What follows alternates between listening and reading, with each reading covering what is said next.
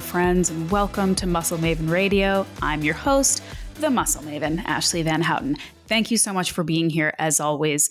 We are marching slowly and steadily to the end of 2021. Kind of a trip, really. This year was nuts. I mean, I had a lot of changes this year. I don't know about you guys, but kept me on my toes. I'm excited for the coming year to see how the world will continue to change, how my life will continue to change. But I'm very much looking forward to a little bit of a break from the podcast here as we enter into the holidays. Um, and I hope that you guys are planning some some downtime and some fun, relaxing, rejuvenating time with yourself, with your family, all that good stuff. But before that happens, I do have some awesome guests for you and some last episodes before this year ends. And today is no exception. My friend, amazing human being, Jill Coleman, is the guest today. Uh, you might know her on Instagram uh, as Jill Fit. And that's her website as well. Um, she is a business coach. She helps people in the health and fitness industry make money, build their business, um, understand their business. She has two podcasts. One is the Best Life podcast, and the other one, which I've been listening to a lot recently, is Fit Biz U, which is kind of short, really easily digestible snippets about some of the stuff we talk about in the podcast today, uh, what to do as an entrepreneur in the health and fitness world. Um, she has a program called Moderation 365, uh, a course that helps people kind of get rid of that that vicious cycle of obsessive eating, um, which I think probably all of us could benefit from. So that's a pretty cool program that she does. But we talk about a lot of stuff in this podcast. We talk about how much we love shoulder muscles. We're both basically wearing the same episode or outfit in this episode. If you watch it on YouTube, you'll see it's hilarious. Um, but we talk about a bunch of stuff, including the fact that I actually used her services very recently um, as a consultant for my own fitness business project coming up that I, I just needed some advice. I needed some professional advice from someone that I respected and trusted in the industry. And I invested in that relationship and we worked together on something that I actually feel very good about. So that was cool. We got to talk about that. We talk about some of the things she does in her own life, as well as in her sort of coaching capacity to improve productivity, efficiency, work life balance, all of these things. Um, she talks about anchor actions, what those are, and how they help productivity. She talks about her daily nutritional commitments, her lifestyle commitments, what she does in a day, how she works, how frequently and often she works, how to prioritize a few things instead of trying to prioritize everything, which is a very common challenge with the type A people that I know are listening to this podcast. But we all know, we all figure out at one point or another that trying to do everything just makes us do a few things half assed. So we talk about prioritizing. Um, we talk about the benefits of attending masterminds and in person development events and how that can help. We talk about how to invest in yourself as an entrepreneur, and this can be relevant to people outside of the fitness industry as well. Um, so we kind of cover the gamut from health and fitness and wellness and lifestyle personally, and then how we can apply some of this amazing stuff she's learned over the course of her career to improving our own our own careers and our own um, professional endeavors. So this was an awesome one. Um, she, like me, talks quickly, so this may be one episode that you do not need to speed up to get through uh, on your walk. Um, but this was super, super beneficial. I appreciate her so much. I think she's doing some really, really, um, as she says on her Instagram, no BS uh, work for people, helping people really level up and understand health and nutrition and the business side of it as well. So I really hope you enjoy this episode. If you do, let me know. Like, tag us, tag at Jill Fit, tag me at the Muscle Maven on Instagram. Share this with somebody who you think could benefit. Guaranteed, you know an entrepreneur out there who could use some help, um, and just pass it along. That would mean a lot to me. So that's it. I'll stop talking now. I hope you enjoy my interview with the awesome Jill Coleman. All right, Jill, welcome back to the podcast. Thank you for being here. Oh my gosh, thanks so much for having me. We cannot go any further without having a moment for the outfits right now. Um, I don't know how many people listen to this, like, or watch this on YouTube versus listen to it. I think more people listen to it. So, for those of you who are missing out on the richness of the multimedia experience here with the podcast, we are wearing very similar outfits. Just throw up, just throw up one of these for me, just because I love it. Okay, thank you. Yeah, uh, is that going to be the screenshot for the show? Probably has to be. Um, yes, shoulder ladies who love shoulders unite right now. Anyway, I just I have yep. to throw that. I know I'm obsessed with these one shoulder things for it sure. Just, it just feels good. It's just nice. It's just you get to you know have a little bit of air, have a little bit of warmth. It's perfect. um, all right, so I have lots of questions that I would love to ask you. I'd love to pick your brain because you, you know, since we met very briefly, I think it was years ago at a like a Paleo FX or something way back in the day. Yep. Um, you really have been one of my favorite fitness fitness business professionals to follow. And and as somebody who is deeply entrenched in this world i think um, you know you just have always been somebody who continues to just be authentic and also helpful. And those two things are um, surprisingly rare and incredibly valuable. So, um, thank you, thank you for the work that you do. You're thank you so much for the kind words. Yeah, I mean, I think you know I've been in this industry now for like full time online eleven years. So I think at some point you have to figure out a way to to make it work long term. Yep. Yeah, and that's really and honestly, value is the only way.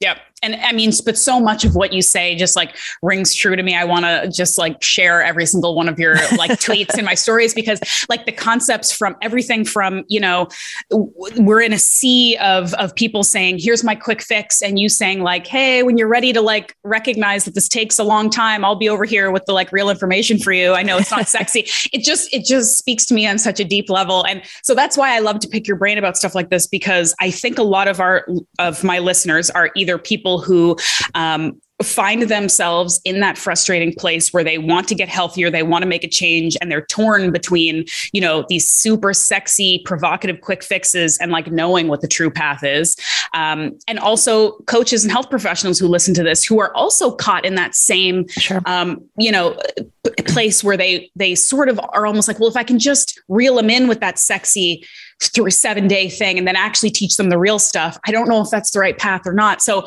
anyway, we'll we'll unpack it all because as you can tell, I've I've got my iced coffee and I've got lots of questions for you. Um, okay, but first, it is first thing in the morning on a Monday. You're on the West Coast, so it's pretty early for you, right? It is actually. I was supposed to be on the East Coast when I originally scheduled this, and then I canceled my trip. And I was like, this woman has a newborn. I'm not going to change up her schedule on her. I'm, I'm usually up anyway. It. So yeah, I'm good. Yeah, I appreciate it. Um, yeah. Do you, do you do your, like, what's your kind of like daily schedule in terms of your own taking care of yourself, like working mm-hmm. out and like eating and meal prepping? Like, how does that work for you? Mm-hmm. Um, yeah, so it was interesting. Last week I was at a mastermind. I'm actually in a mastermind and um, like super high level mastermind, you know, multiple seven figure business owners and all this kind of stuff. And one gal said to me, you know, you really inspire me by how much you rest. and then someone else later in the weekend was like, you inspire me by how much how productive you are. So mm. it's like, I think you can be both. So the answer to the question really is I do take a lot of downtime, but that resting is actually working because when I come back to my work, whatever that is, like I have designated sort of time, I, I, do like time batching, I'm so much more focused. So to the average person, I probably work, I don't know, 20 to 30 hours a week, not a ton, um, but I'm highly focused. Like that's literally like on the computer, writing emails, talking to clients, client facing stuff. So it does require a lot of presence and a lot of focus and knowing that, I know that I have to work in strategic downtime. So I use, some, use something called anchor actions. Anchor actions are like three key behaviors that you are willing to do or committed to doing every single day that actually give you energy back. Now, you and I both know you can't make everything a priority, right? Like you can't be like, oh, I got to eat this and I got to drink a gallon of water. I got to sleep eight hours. Like there's infinite amount of health behaviors that we could do. And if you ask the average person, they'd probably list out 20 things that they should be doing.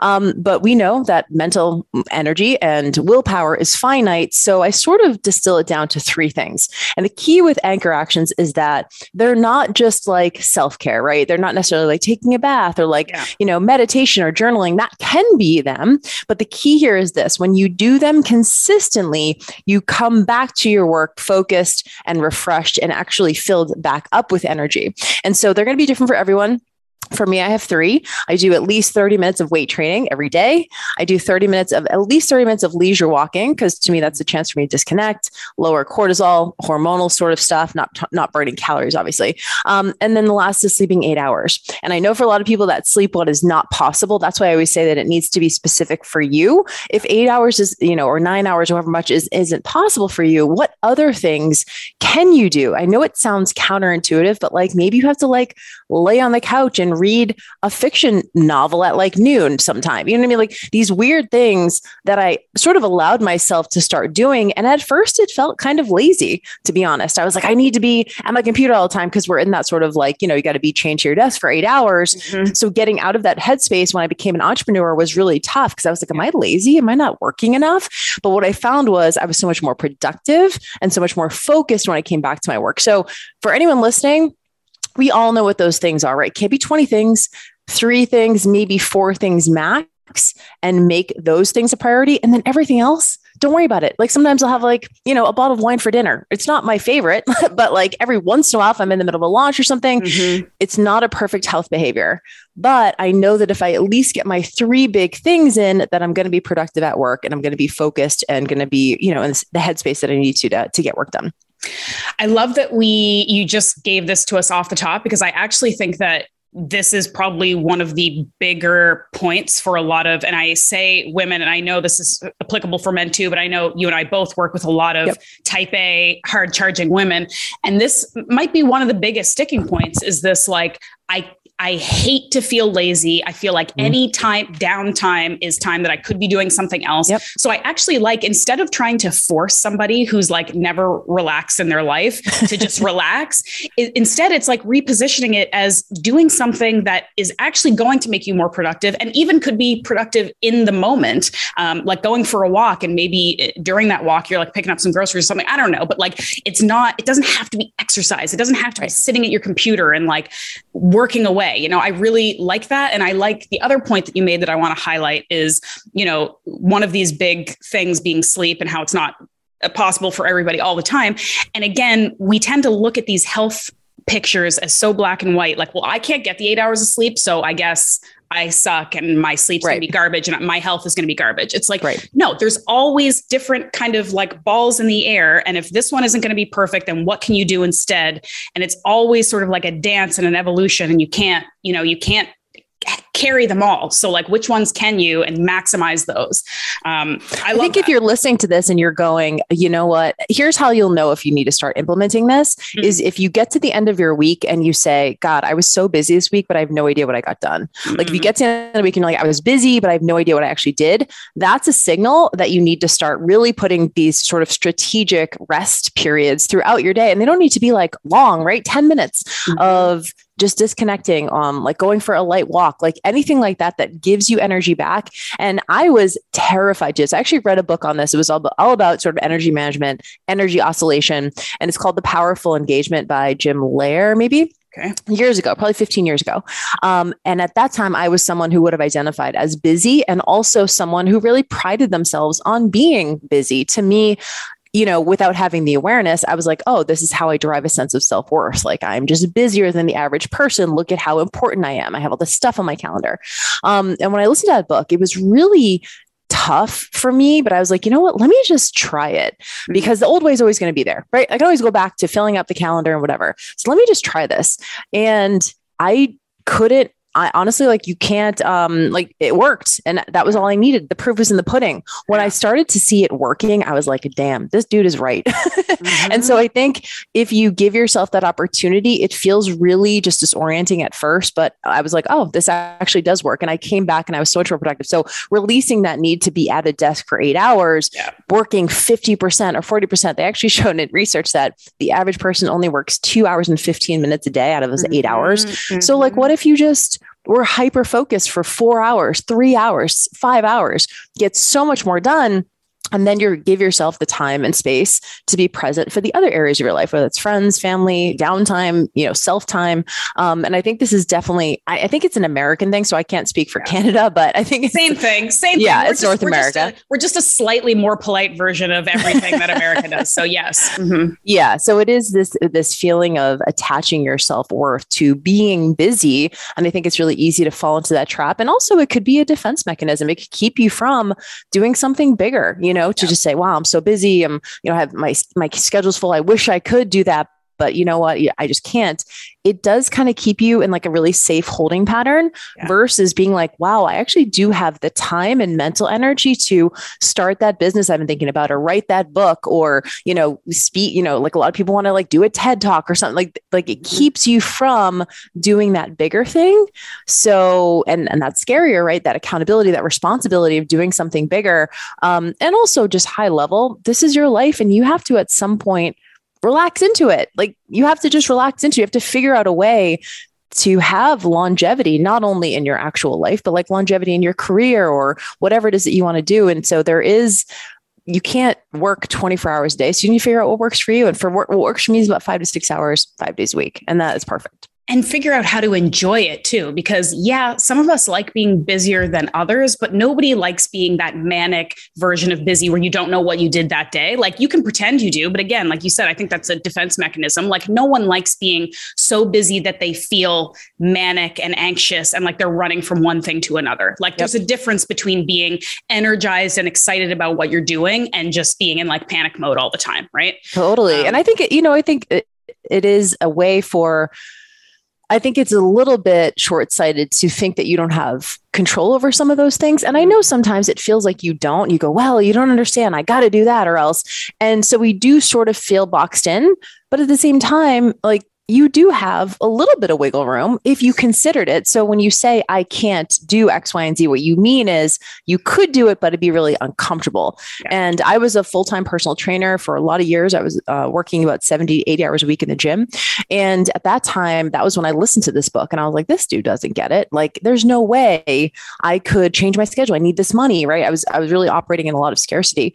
And what I didn't realize was, I could actually change my schedule a little bit. I could ask some of my clients to come in a little earlier, come in a little later so I could batch my my clients together so I had, you know, more open time for me to be creative and do whatever. And what I noticed was a lot of my clients were happy to shift their schedules around for me. I even increased my prices and 90% of my clients stayed with me. So you can do small things. It's scary, but you mm-hmm. do have a lot more say than you think you do. Yeah. I'm I'm like deep in this process myself right now. Obviously, having a new baby prior to this, I as an entrepreneur, I you know had to be somewhat um, scheduled, but I also had all the time in the world. And now that I don't, I I absolutely can see the wheels turning in my brain where I'm like, well, I have a baby. I mean, I don't have I don't have a lot of like I'm following his schedule, but it's like not really? You know what i mean? Like he throws he throws an interesting dynamic into it but i still have choice every day of like during my downtime am i going to watch netflix or am i going to get some work done? Am i going to you know like i can start creating some schedules. So like everything you're saying is hitting a little bit harder than it, it used to but it's but it's good. It's it's because no matter what like you said there is always some personal choice and decision making that can be made you know, there's a range, but like we all can make our own sort of. Yeah. And I'm also like not here to shame someone who just had a baby or like feels like they literally can't, don't have the time. My whole thing is, is if you really enjoy being busy and and I'm I'm not a fan of like the no excuses everyone has the same 24 hours in a day like I don't subscribe to that. I'm like, mm. look, sometimes laying on the couch and taking a nap is working, right? Like that's part mm-hmm. of the work day. Um, but I think if you are do have some autonomy over your schedule and you still then make yourself really busy, then just own it. Yeah. Right. Like to me, just own it. Be like, yeah, I'm really busy and it's a really busy time and I won't be like this forever, but I'm just gonna, I'm gonna own it. This is where I'm at in life then I'm like, mm-hmm. cool. But if you have autonomy over your schedule, it is a disservice to say that you don't, yeah. and to be like, well, I can't do that because when when you have actual say in where you're spending your time. So yeah. my whole thing is like a lot of us, we do need that sense of busy. We we you know, especially in this, um, I just turned 40, so I feel like 30s and 40s is like that go time. It's like cool, we're doing all the things, and I'm I'm looking sort of 10 years from now, going do I still want to be showing up on social media every day and like mm-hmm. doing that sort of thing? So I'm trying to put things in place now. So maybe I do have to work a little bit more now, but I know at some point I'll be able to pull back. So, you know, as long as you stay aware and then own it, yeah, perfect. Totally fine. Speaking of owning it, so you mentioned sometimes wine is dinner. And I like this because you also, you know, you, you, anybody who follows you can see that you are a very sort of, um, you know you're dedicated to your work and yourself and you put the time and the effort in to take care of both of those things. But you also talk about when sometimes dinner is wine and I, I, appreciate that because again we have this like perfectionist fallacy online that like you're sorted out you must be perfect and never make a mistake or never choose to just do something right. suboptimally right it's yep. not a mistake yep. you just chose to do something differently um, but i'm curious if you know when you're working with clients and you're talking about some of these like basic either good lifestyle or even business tenets like things that are like here's some things that you can try and that are going to be good for you to look into whatever is there anything that you tell other people that they should do that you have a hard time with personally yourself um no, yeah, no, not necessarily, only because it feels really misaligned for me. Um, so, one of my core values at Jill Fit is congruency, mm-hmm. which is extremely important to me like realness, congruency. I want to be the same person online that I am in person, that I am like anywhere that you run into me. So, congruence is actually a value system of the business, which means that I would literally be out of integrity mm. if I was telling someone to do something that I'm not doing. And this goes for business as well. Mm-hmm. I'm just very open and very transparent with the ways in which I'm not perfect. And to me, I don't think that's the goal. I don't think the goal is perfection. I think the goal is what can I do sustainably? What can I do consistently? And what's just going to check a couple boxes and going to move the dial for me big time, which is why things like an anchor action is a way to almost compromise and th- like, so I have a nutrition philosophy called Moderation 365. And it literally is exactly what it sounds like eating moderately 365 days a year. Now, I think a lot of people have different, you know, they see that the concept of moderation differently. Um, has different meanings. And what it means for me is what can I, what's good enough? And for a lot of us, like you mentioned earlier, these sort of type A, very driven women, like good enough isn't good enough, right? Mm-hmm. Good enough isn't good enough. They go, it's not hardcore enough. It's not extreme enough. I'm not going to get the results fast enough. And so things like anchor actions are actually a compromise and a practice in choosing a middle choice versus I got to go all the way or I'm not going to do it at all. I go, let's just do a couple things really well. That's it. Right. Mm-hmm. So I'm very much like play to your strengths versus try to bring up your weaknesses. I think that's a huge waste of time. I think you can, that, that kind of stuff. Like, so what I say is, you know, three things, part of my nutrition philosophy is what we call DNCs or daily nutritional commitments. Same concept as anchor actions, but for food behaviors. Um, so, three things that you do consistently every single day. And when you do them, a lot of your eating becomes automated. So, for mm-hmm. example, and you'll get this obviously, Ashleigh, but like having a high protein diet. For me, I have protein every meal. That is part of my DNCs. And when I do that, it takes the edge off my hunger and cravings enough that I don't find myself wanting to binge. And so, for me, having protein to every meal is a daily nutritional commitment. Now, again, with that being said, not everything can be important. So I'm not going to give someone 20 nutrition rules. I'm going to go, let's figure out what the three big diet movers are for you. That if we do them consistently, it takes care of like 80% of the equation. Mm-hmm. Then that last 20%, that's where we have to sort of troubleshoot. Okay, cool. I'm having, you know, cravings for this or I'm hungry here or whatever. And then we sort of troubleshoot that nutritionally. And so I think having these um, sort of anchor actions or DNCs are a way for us to just compromise with ourselves to go, okay, I realize not everything be important, but what are the couple things that are really important? And there's a level of discernment there. Now, as we're talking about this, you can tell there's a lot of education that has to happen with our clients because they're used to a meal plan, a food list, recipes to follow, you know, and that I think that like 1.0, that's probably okay to just give people some awareness of what might be a healthier choice versus not. But at some point, you can't outsource your health. You have yep. to figure out what is the thing? Who am I? What does my body do? What does my body need?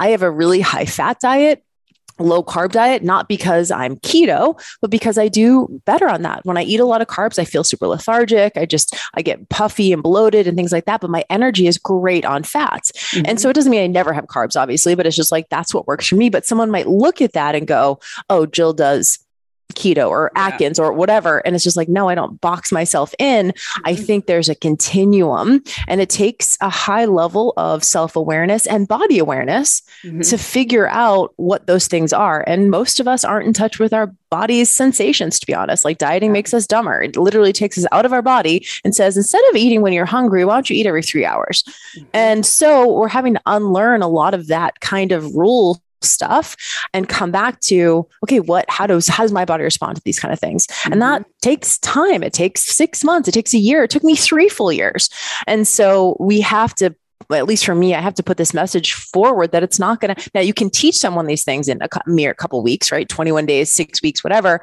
But the practice of all of this moderation, mindfulness, um, you know, self compassion, all these kind of things is probably going to take years. But mm-hmm. the cool thing is, it's a final solution. It's, it's work that never has to be done again. All right, I'm interrupting the podcast, but it's for a good reason. I'm talking about snacks, guys. Okay, very important topic, uh, topic that is near and dear to my heart because no matter how strict or healthy or crazy I get with my diet, I like to eat and I like snacks and I like treats that are healthy, that make me feel good, that don't make me feel like crap, but also I know are giving me nutrition and don't taste like I'm settling for something healthy. So, all that to say, I'm very excited that we have yet another new partner for the show. This is a company that I've actually been a fan of for a really long time, um, but just recently connected with and learned a bit more about how they do things. Um, how high quality and next level their products actually are. Um, I was always impressed with them, but even more so now that I've had time to chat with the founder. Autumn Smith, co founder of Paleo Valley. Um, they make a number of supplements, which I can talk about at a later date. You can go check everything out at paleovalley.com. But I'm talking today about their superfood bars and their 100% grass fed fermented beef sticks. They're so delicious. They come in a bunch of flavors. Um, I've been eating the beef sticks and their chocolate, I think double chocolate superfood bars, um, dark chocolate chip. That's right. Uh, every day um, because they sent them to me, and I'm thinking, okay, these are grass fed bone broth protein. They've got a ton of superfoods, including things like greens and broccoli and like greens powders, kale, stuff like that, which normally I'd be like, yeah, that's not really for me. I just give me the protein and the meat and the chocolate. Um, but these bars are really good. They taste like food. They don't taste like a lot of the um, sort of healthy or low carb or keto bars out there that are just full of like lab created sugars and chemicals. Um, they've got a ton of health benefits blueberries, turmeric, ginger, Himalayan uh, salt pumpkin seeds, and then, of course, chocolate. Um, so they've got protein, they're pretty low carb, decent amount of fat. They're just delicious. Um, Gluten free, grain free, soy free, all of that. Low in sugar.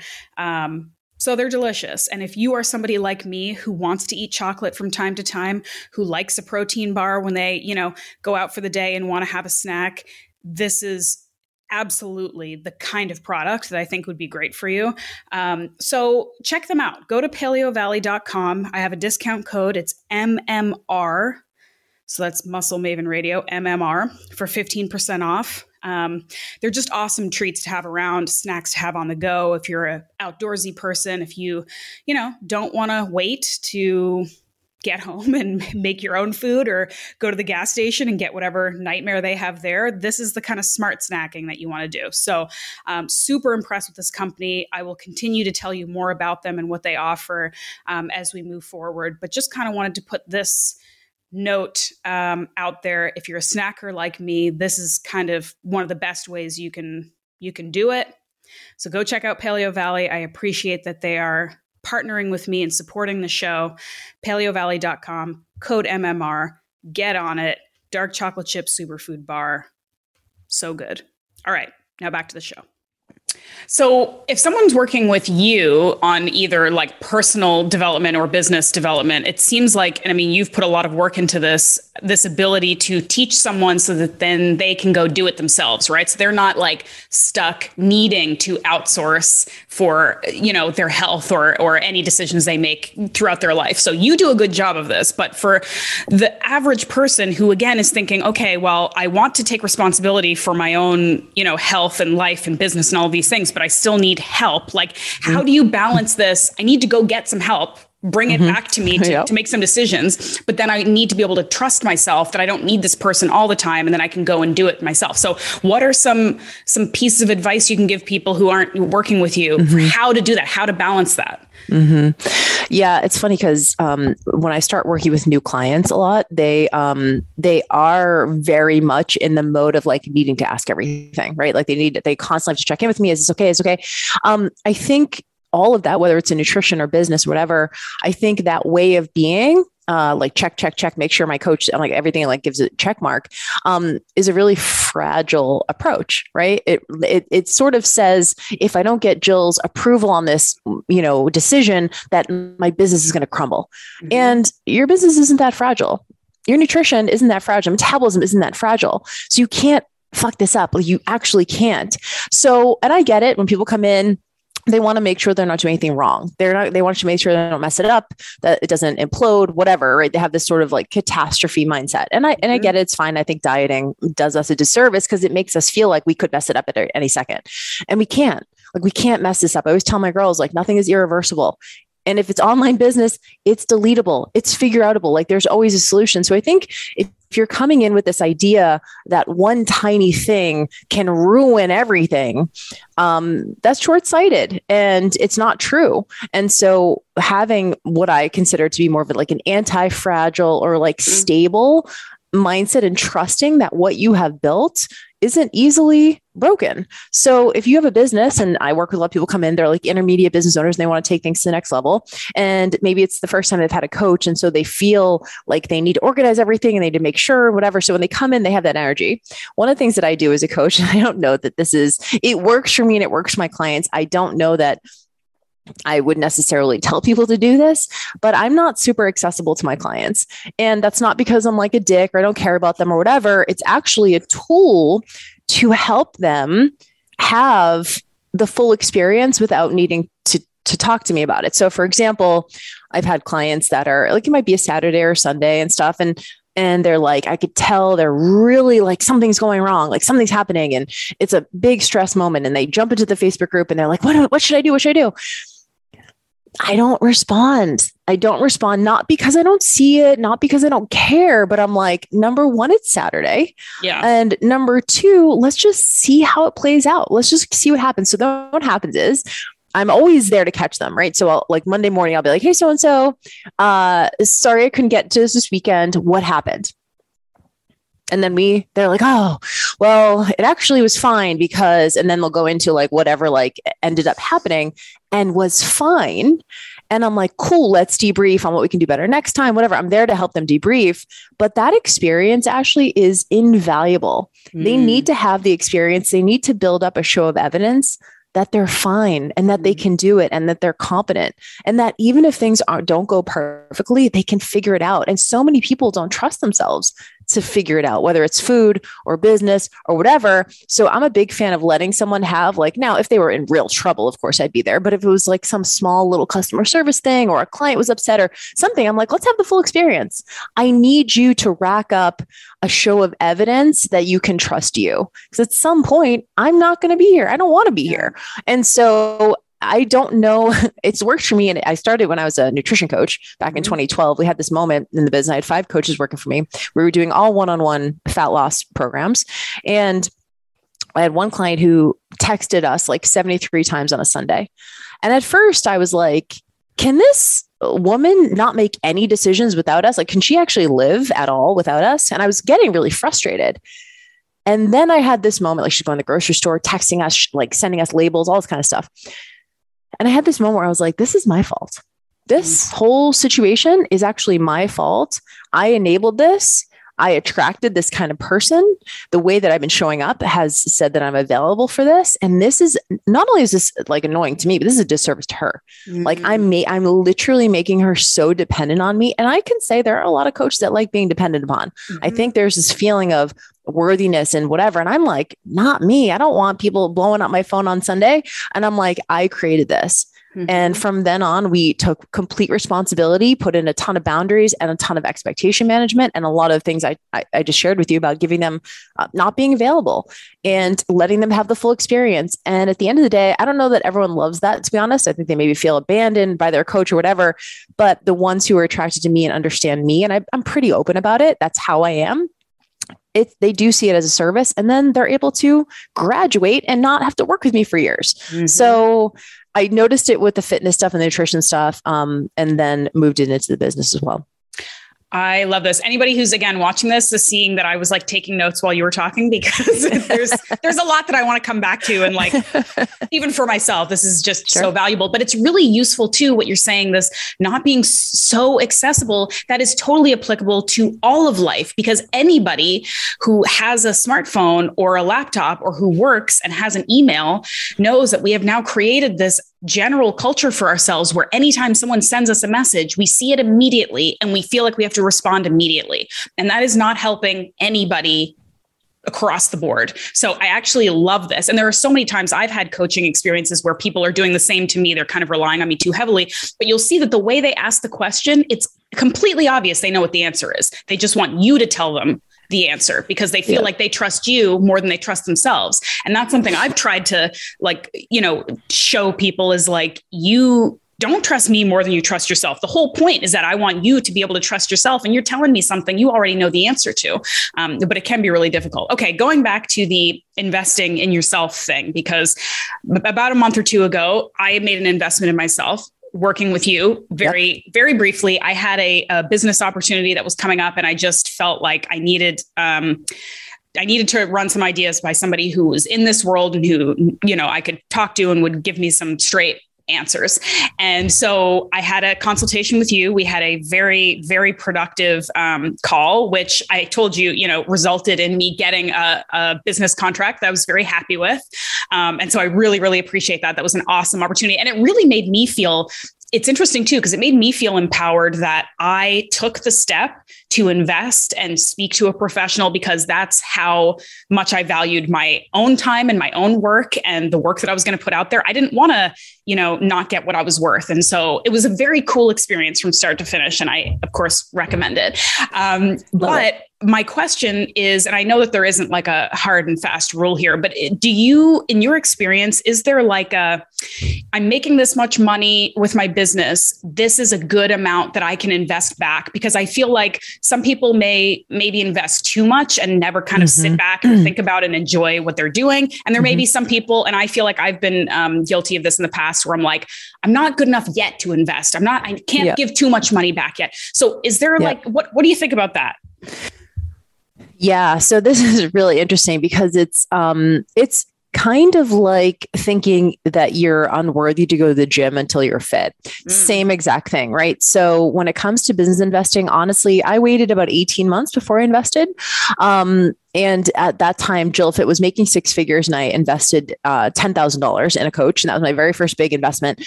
And I didn't have the money, to be honest. I didn't have it like sitting around. I didn't have a credit card that had that limit on it at that time. Uh, but I reached out to someone who, do you know Rachel Cosgrove and Alan Cosgrove? Mm-hmm. You know them? Yeah. So they were my, my first mentors. Um, and Rachel was sort of doing what I wanted to be doing, but like maybe five years ahead of me. And so I reached out to her and she said, um, Yeah, Jill, I do coaching. If you want to do like a little 30 minute call, it's $375. And I was like, What? like I was a personal trainer charging pennies. So I remember being like, Wait, what? Like that was so much money. And I remember being like, Wow, that's a lot of money. But you know what? If I can figure out how she charged that and I can start charging that, then it's worth it. So I paid her the money. We got on the call, 30 minute call. At the end of the call, she pitched me on her $10,000 year long mastermind. And I remember being like, like mind blown. Like, how could anyone even say that number? Like, that was a car to me at the time. Mm-hmm. And I remember being like, okay, I'll think about it. Bye. And like jumped off the phone, like most people do, had no intention of, of doing, following through. A couple weeks went by and I was just like, God, I'm super stuck in my business. I like feel like I've reached the ceiling. At this point, we were, um, I had five coaches, like I said, we were all maxed out on one on one clients. We didn't have anywhere else to put people. We didn't know how to grow the team. Everyone was exhausted. Um, and I knew I needed I, needed someone to sort of access to someone's brain who could take me to the next level. And I remember thinking, you know what? I wonder if I could just launch a, like literally brand new program. I have no idea what I'm doing. Just like launch it out of my ass to make this money. And I launched a year long mentorship. It was at the time fitness and nutrition, a little bit of mindset, and maybe like a tiny bit of business on the on the back end and I was charging $100 a month and for 12 months and I got 14 people and I made like $17,000 and I was like I'm rich and I remember paying Rachel and here's the cool thing about this was I would never have launched that had I not had the aspirational sort of goal of paying Rachel. So before the the mentorship even began, I started becoming someone different. Mm-hmm. And that's the power of investment. It's not even like you said, you just said it right before when you asked this question, it changed how you showed up okay, mm-hmm. I'm going to invest in myself. I'm going to put some money on the line. I normally don't do this. You probably were like, okay, it was a signal to your higher self that you were like, okay, I'm, I'm actually leveling up. And that experience is invaluable. So for me, it wasn't even, I mean, I, yeah, I learned a bunch from them and whatever. I, I'm sure I learned a ton, but it wasn't even that. It was just who it forced me to be mm. when I invested. And I don't, I don't think anyone, everyone needs to, you know, invest money they don't have or come up with money or $10,000 but there's something so powerful about even like you know $300 $500 $1000 when it is not easy to invest that, right? Like all of us, you know, yeah, like I'd like because the safest thing to do is hold your money, right? That's the safest thing is keep it in your pocket. Mm-hmm. So in order to invest, you have to see what the value might be. And I always say that like the biggest sort of, you know, is it which comes first, the chicken or the egg? Do you invest and then that's what gets you to the next level? Or do you wait and like hoard your money to be ready to invest? And I really think the people who um, are investing in a scary, like, I don't know if I'll make this back, I don't know, but they trust themselves to figure it out, they have the most success. Mm-hmm. So if I could go back, I'd probably invest a little bit earlier. I invested fairly early. I don't think there's like a ratio of like, okay, once you're making this, you can invest this much. Um, I don't know. I usually, I pretty much like in coaching and mentorship at this point, I'm investing twenty-five to thirty-five thousand dollars a year just on coaching. Um, you know, but you work your way up to that. Now it's just my value system. You know, I'm sure for you, after having that experience, you go, yeah, I'm, I'm actually probably willing to invest more now because I see it pay off. Mm-hmm. And so investing for me is a value system. It's not will I invest? It's where am I going to invest? Mm-hmm. And so once you kind of move to that level, you just go, okay, all of my income, and I've just seen it grow over time as a result of my investments. Mm-hmm. So if you've never invested, just invest in something small have the full experience and then you'll you'll have an opportunity to and this is actually how i set up my business model at jillfit um, there's we call it an ascension model where like there's a beginner sort of course and then you move into like more of an intermediate course then there's an advanced option and of course one-on-one at the top. And the price point goes up as the person becomes more proficient as a business owner. So it, the the sort of stepwise fashion, the beginner course is two thousand dollars first time anyone's ever invested in their business, huge like learning curve, all this kind of stuff. Like that's a lot for someone who's never invested. Think about mm-hmm. traditional jobs. You don't have to pay money to make money, you just mm-hmm. make money. So getting someone who comes from a corporate background or even a personal training background to then to feel like they have to actually spend money to then make money is a, a paradigm shift. Mm-hmm. So $2,000 is a little bit scary, but it's doable for someone who's beginner. Next level up is 7,500. And so it's like if that is sticker shock for you, mm-hmm. then you're not proficient enough in your business. Like you're not at the the the intermediate, what I would consider be intermediate level. That should feel a little bit like a stretch, but it shouldn't feel like sticker shock. Mm-hmm. And then you move up to the mastermind, it's like fifteen, sixteen thousand dollars. And then one-on-one coaching with me is I don't really do that anymore, but if I did, it would be more. And so you should feel like, yeah, it's a little bit scary, but I should, my business should be able to support it. I should have enough reps at this point. I should have enough success that I know that I'm going to make that money back. Mm-hmm. And ironically, like the easiest sells are the higher ticket stuff. because people just know their value at that point, yeah. right? They're and they're and they've, they've had enough success. a couple times. Yeah. They've had enough success. Yeah. Yeah. So when you, you is it a gut thing for you in terms of when you were looking at your first investment into your business and and who you would give that money to, who you would invest in to get that back? Was that sort of a gut like this is just a person who seems to be where I want to be, or, or do you have any kind of golden rules for how to make sure you're investing in the right help? Yes, this is such a good question because I've made a lot of mistakes. Mm. so, um, when I knew I wanted to hire my first mentor, business mentor, um, I was just coming out of the like competition space. I was a figure competitor for a lot of years and I was doing a lot of fitness modeling. And so I sort of looked at who was on top in like those spaces. And it was people like Jamie Eason and Monica Brant. And, you know, they had, they were on the cover of, you know, Oxygen magazine and whatever. And I always looked up to those girls. Um, but when I thought about it, I was like, my goal isn't a magazine cover. Like at that point, I had had a couple, and I was like, my goal isn't to be writing for Oxygen magazine. My goal isn't to be working the Olympia at a booth, right? Like that wasn't my goal. Mm-hmm. So I was like, as much as I really respect the, the people in that industry or whatever that that wasn't my goal set anymore. I was like i really want to instead of being a woman with a business i want to be a businesswoman. Mm-hmm. totally different skill set. So i looked around and i saw that rachel at the time had she was speaking on stages. She had uh, a couple books out. She was writing a column for women's health. And what i saw was she was uh, having a lot more success because of her brain and not her looks. And that was a shift that i had made early in the business. I was like okay my it's not about my body and do i have a six pack and like who's looking and it's like am i helping people? And so i really started to look at who was having the kind of success that i wanted. At that time she was working with her husband alan and at the time i was working with my ex-husband in our business so it seemed sort of aligned. Um, i have also and that was a great sort of first step for me learned a ton from her. Um, I have also made the mistake of choosing coaches or masterminds based on sort of status, like, oh, who's in there? Who's going to be there? Like, and I live in LA, so it's easy to get sort of caught up in like the clickiness of this, this, uh, you know, area. And I joined a mastermind several years ago that the person who was running it, I wasn't really like personality wise, we didn't necessarily vibe. And that's, I think, a key thing to remember is is this someone I could hang out with? Is this mm. someone I could spend the weekend with? Because you're literally going to be spending a lot of time with this this people. Because here's the thing: the person who's running that mastermind will attract a lot of people like them. Mm-hmm. So it's mm-hmm. not just that person; it's the other people in the group. So you have to ask yourself: Is that my vibe? Is that the the kind of people that I want to hang with? There's nothing. It's not better or worse. Whatever. It's just for me what am I looking for? Do I need strategy? Do I need accountability? Do I need community? And what am I? Am I in this for the right reasons? I joined a mastermind this year totally different experience, not status driven, not cliquey, just straight up like good vibes, like lots of strategy help, just like people who support you.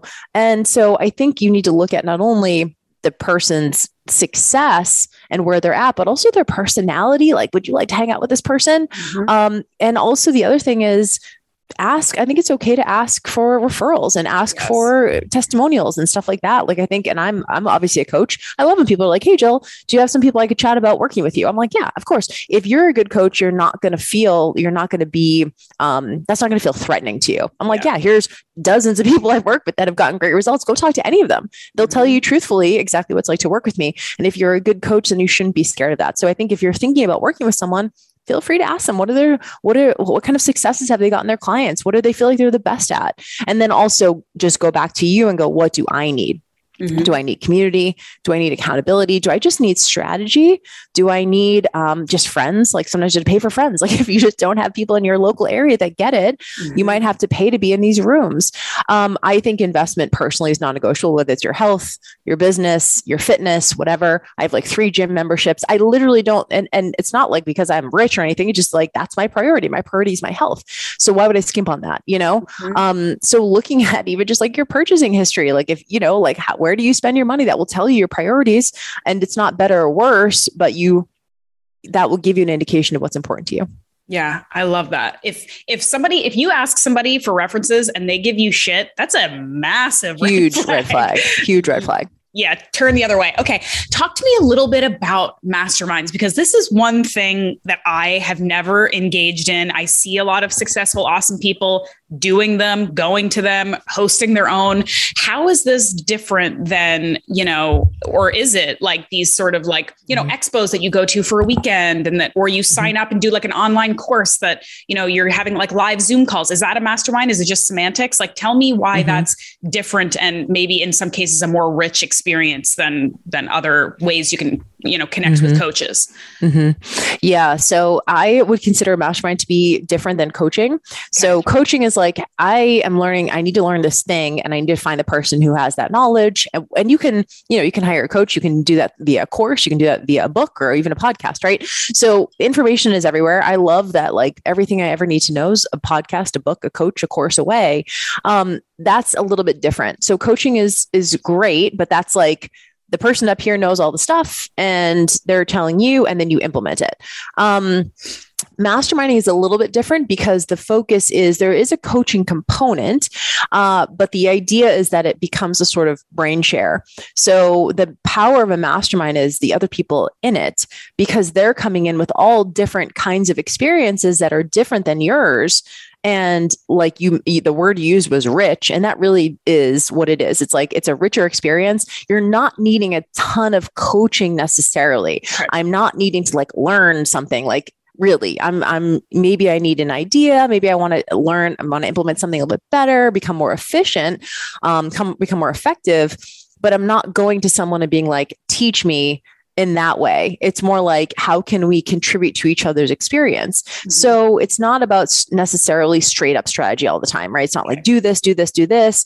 Um, it's very much like uh, I would say connecting with other people who have similar experiences. So it's funny. I was at this mastermind last week. Um, so I'm in a year long one. We had our last retreat last week. It was four days.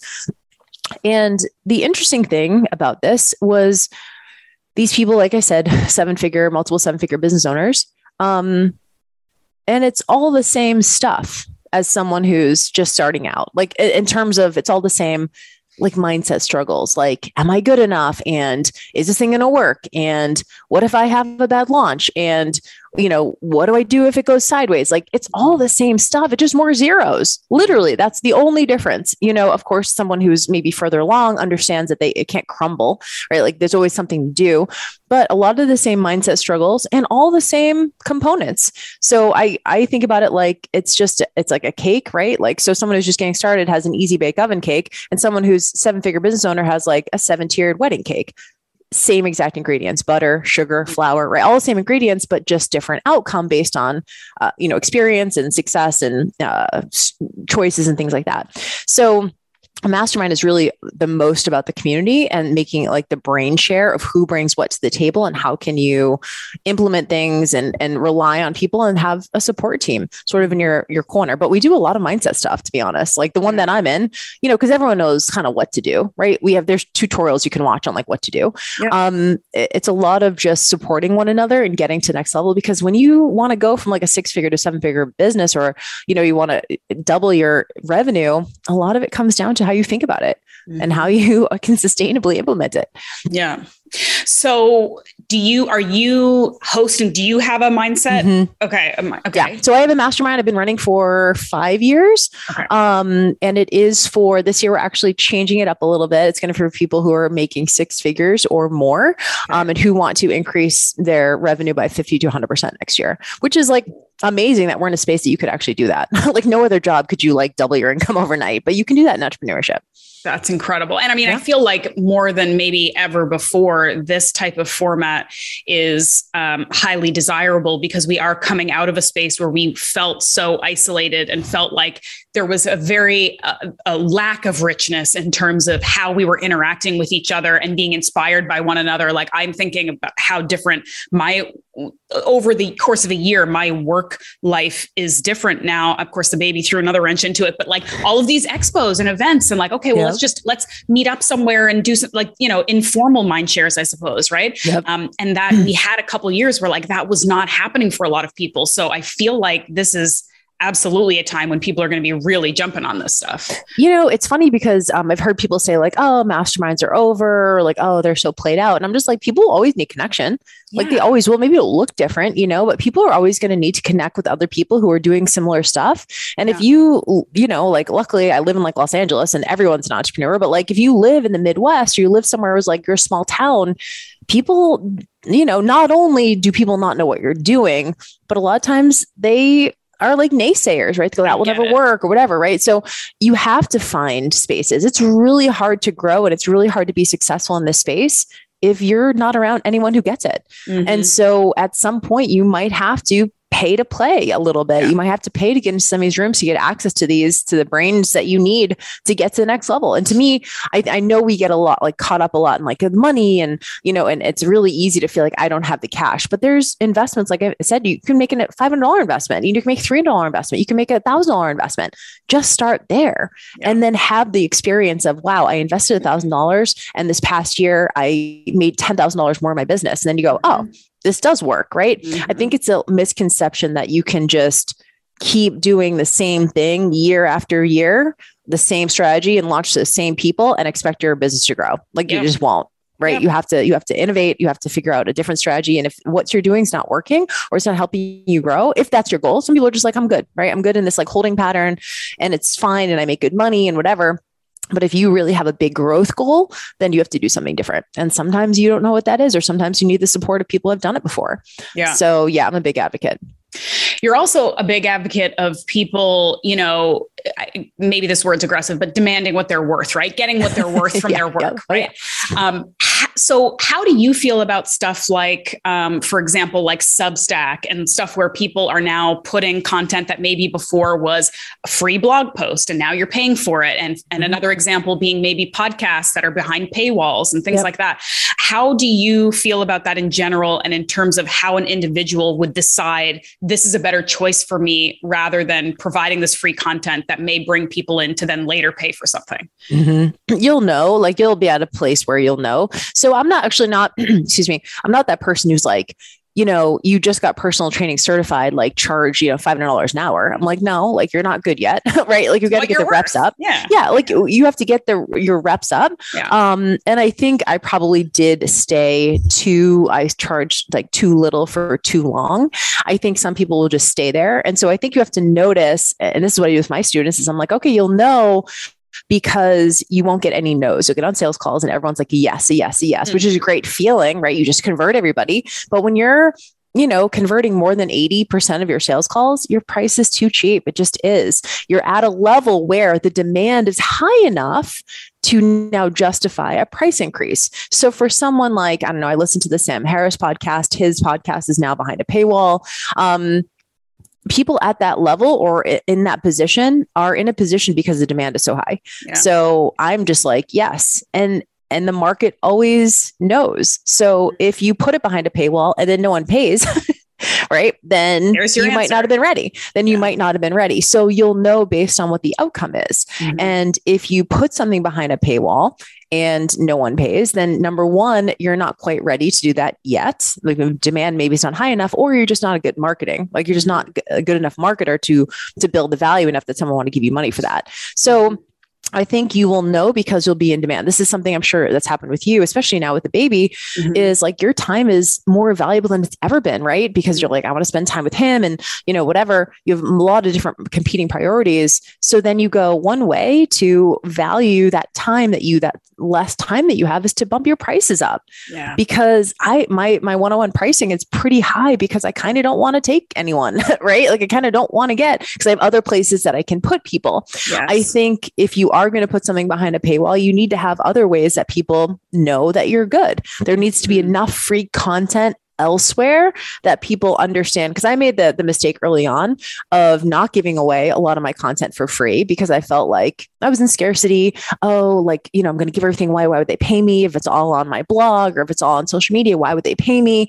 And what happened was is i was holding everything so close to the vest that no one knew i was good. Yeah. They didn't know what i did. They didn't know how to work with me Mm-hmm. And so then I just went full tilt into the blog and gave everything away. And that's when my business really started to take off. So there needs to be enough free, accessible content for people long enough to build an audience, to build trust with that audience, and then to be able to, you know, kind of earn the right to increase your rates or put something behind a paywall. So good. Okay. That's but you need to have, but here's the thing you need to have something, you need to have something that is behind a paywall. And is that I always say that investment is uh, it's like aspirational for people. Like give them an opportunity to mm. buy something expensive, right? Not everyone in your audience is going to, but shit, if you have, you know, dozens or maybe hundreds of clients at a low ticket and a low ticket membership, like there's a subset of those people that want to go deeper with you. Give mm-hmm. them that opportunity to pay you thousands instead of instead of, you know, 100s mm-hmm. So I don't know. To me, I think there's there's aspirational levels. I mean, I like investing. I like talking about my investments. I'm proud of mm-hmm. those things. Mm-hmm. And so I think if you just give away too much stuff for free or too low ticket for too long, yeah. uh, you're missing a huge opportunity for those people in your audience that want to go deeper with you. Yeah, I love it.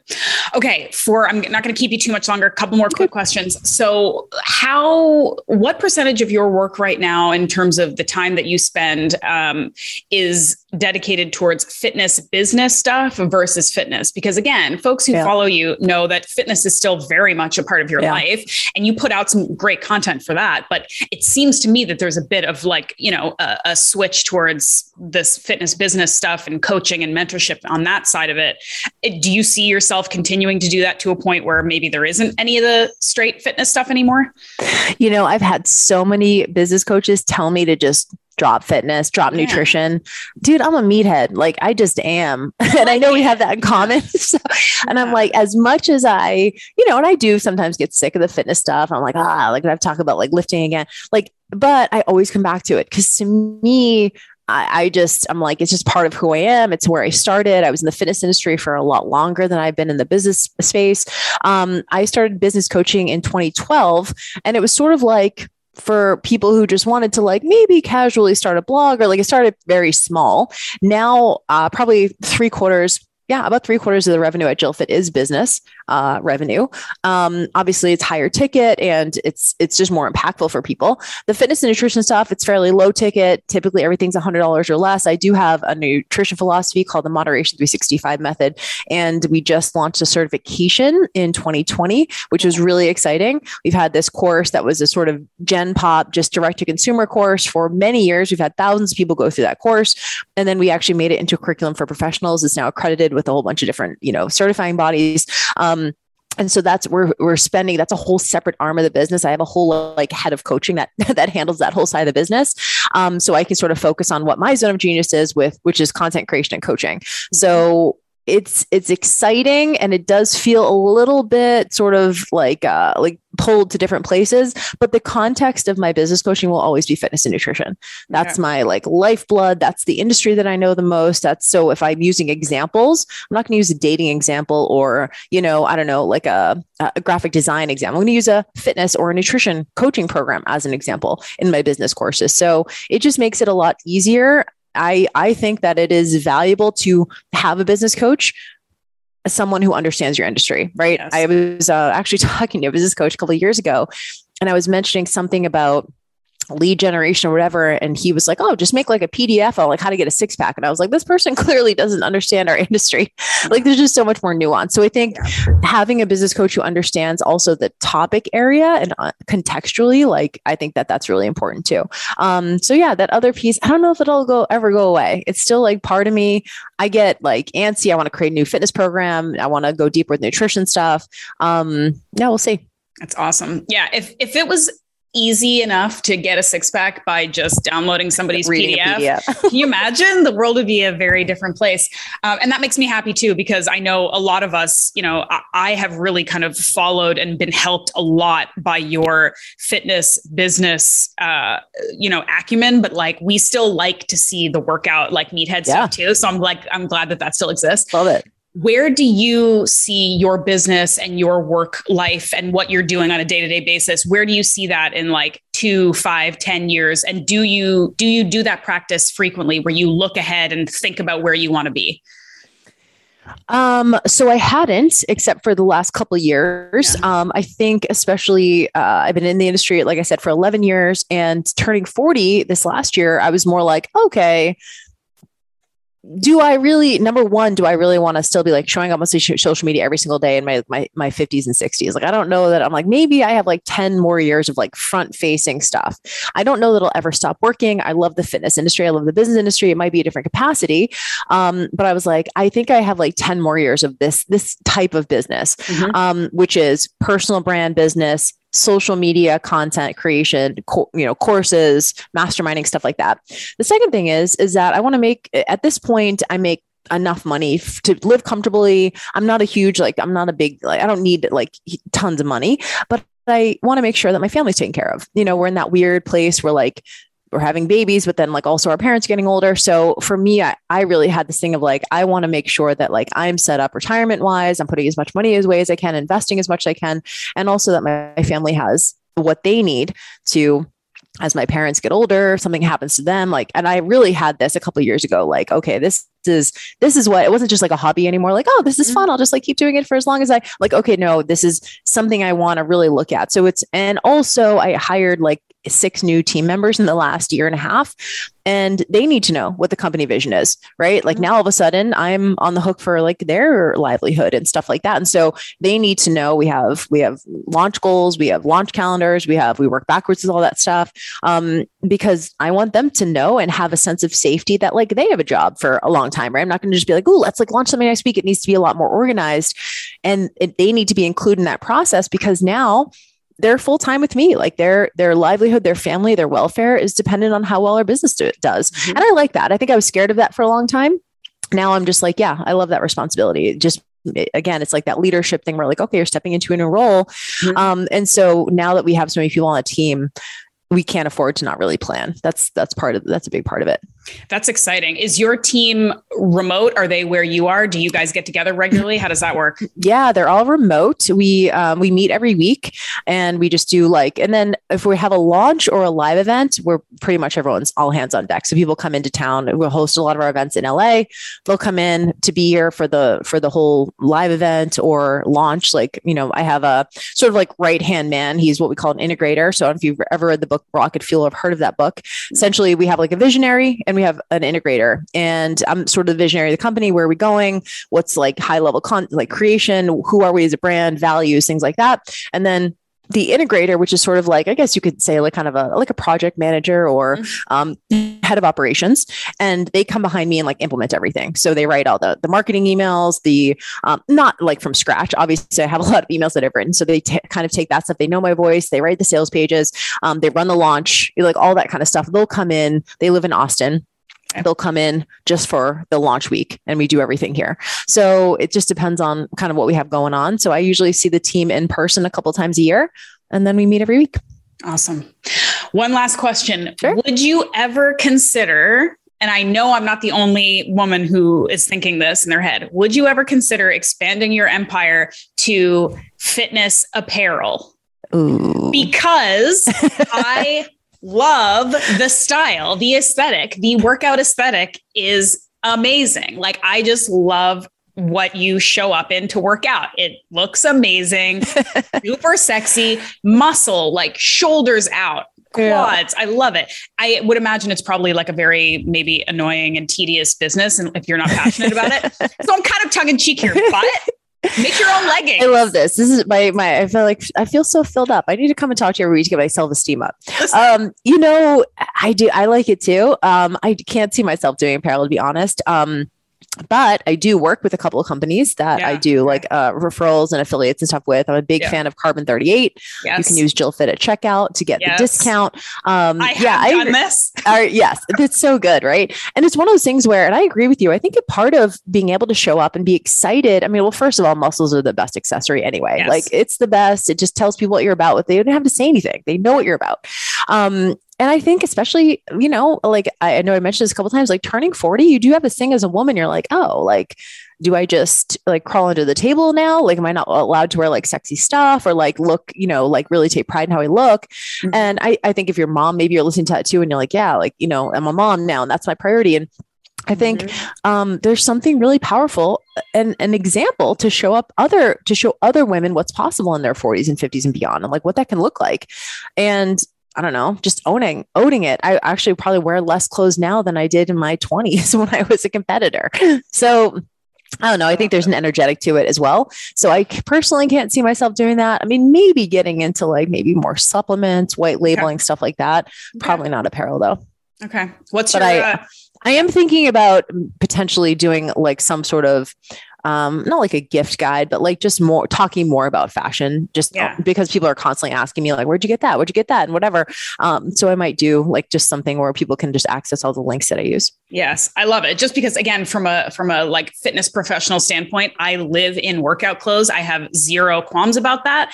And we are now in a in a world. I mean, I guess you could say the 80s was the same where like workout clothes is fashion yep. and i just i just anyway i just kind of i love your I love style, it. so no it, um, it, and it also just like impacts how you show up right like go to the gym and like a new like one shoulder sports bra it's just like i don't know it just feels different you just want to work harder and you're just like feeling yourself and i will say like going back to working out after the baby i mean i i i feel like because I'm an older mom, I had less of this like, oh my God, I don't have a six pack like three weeks after giving birth. What do I do? like I was, I'm pretty happy with how I've been taking care of myself, but it is still, you know, you are going through changes in your body and you are kind of seeing things differently. And I'm like, okay, how do I go to the gym, you know, two months postpartum? Maybe I'm not going to wear like the Tarzan outfit that I like normally would, but maybe I will actually. I don't maybe know. I will. Yeah, maybe, maybe, I will. will. So it's been it's been good. Okay. I love it. Um, Jill, I appreciate you so much. You are just an incredible resource in this industry, and you've helped me so much. I know you will continue to do that, and um, I really, really appreciate you kind of giving us a bit of a mastermind today. So thank you. well, honestly, I, I actually want to say if if you guys are interested in the business stuff, I didn't know how much of that stuff we're going to talk about today, but if that is sort of piquing your interest, a really easy way to start just like immersing yourself in those conversations is I have a podcast called Fit Biz U, mm-hmm. and it's all the episodes are 15 minutes or less, and they're all like super tactical, and it's just like easy listening. Listen to like one on your you know drive to work or something. Just mm-hmm. start ex- expose start exposing yourself to some of these conversations, some of these vocab, some of the vocabulary. Like I'm glad we talked a lot about masterminds today. Mm-hmm. Like just expose yourself to some of the ideas to see if it may be something you want to go deeper with, and like a, you know a course or a coaching program or a mastermind. But yeah, mm-hmm. Fit Biz U publishes twice a week, and there's shit. There's probably over 200 episodes now, and it will just help you, especially if you're newer to the space, yeah. just orient yourself and see, you know, that there's a lot of ways to be successful in this space. Absolutely. Thank you so much for your time. I'm coming out your way sometime this year. So I nice. will be in contact. Maybe we can get like a beach workout in or something. Yeah, we'll get fun. a beach workout and like a big steak. It'll be great. Yes. Love it. Perfect day. All right, Jill. Thanks, thank darling. you so much. Enjoy you your got day. It.